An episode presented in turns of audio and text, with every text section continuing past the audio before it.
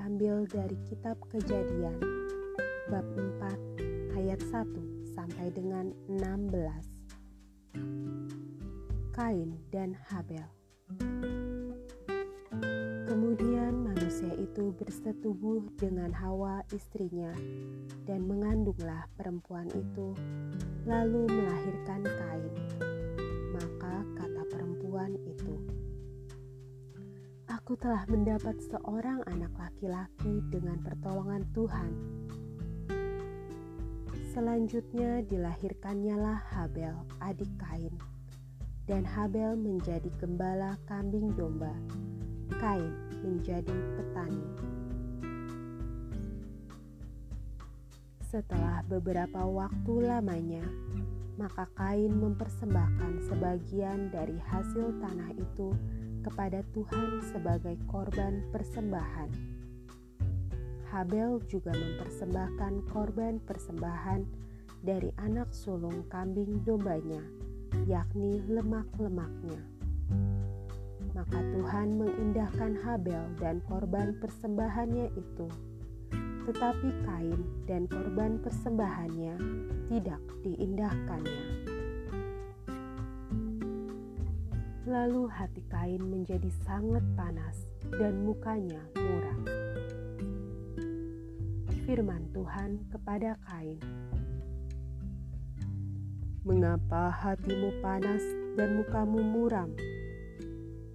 Apakah mukamu tidak akan berseri jika engkau berbuat baik.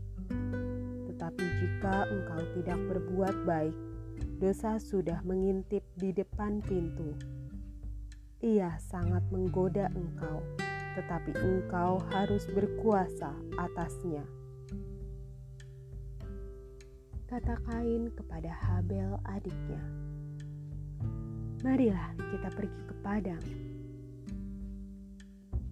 Ketika mereka ada di padang, tiba-tiba Kain memukul Habel adiknya itu lalu membunuh dia.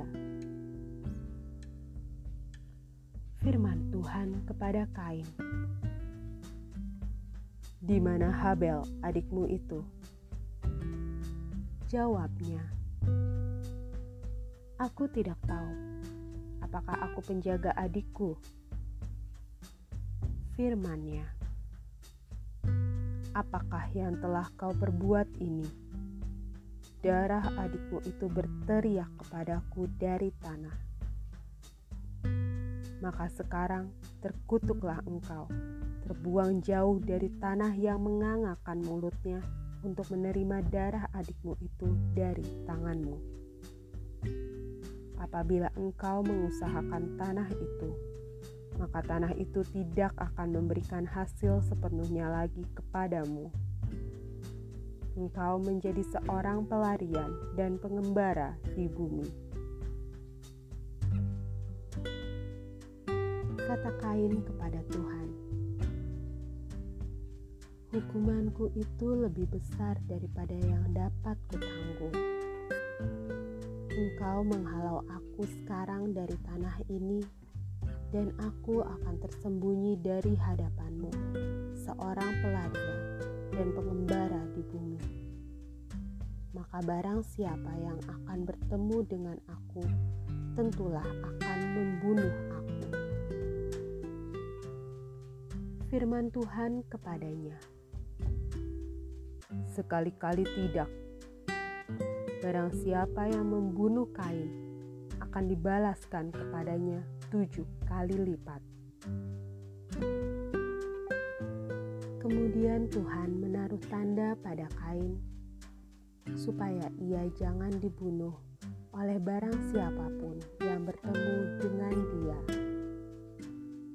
Lalu Kain pergi dari hadapan Tuhan dan ia menetap di tanah di sebelah timur Eden. Demikianlah sabda Tuhan. Syukur kepada Allah.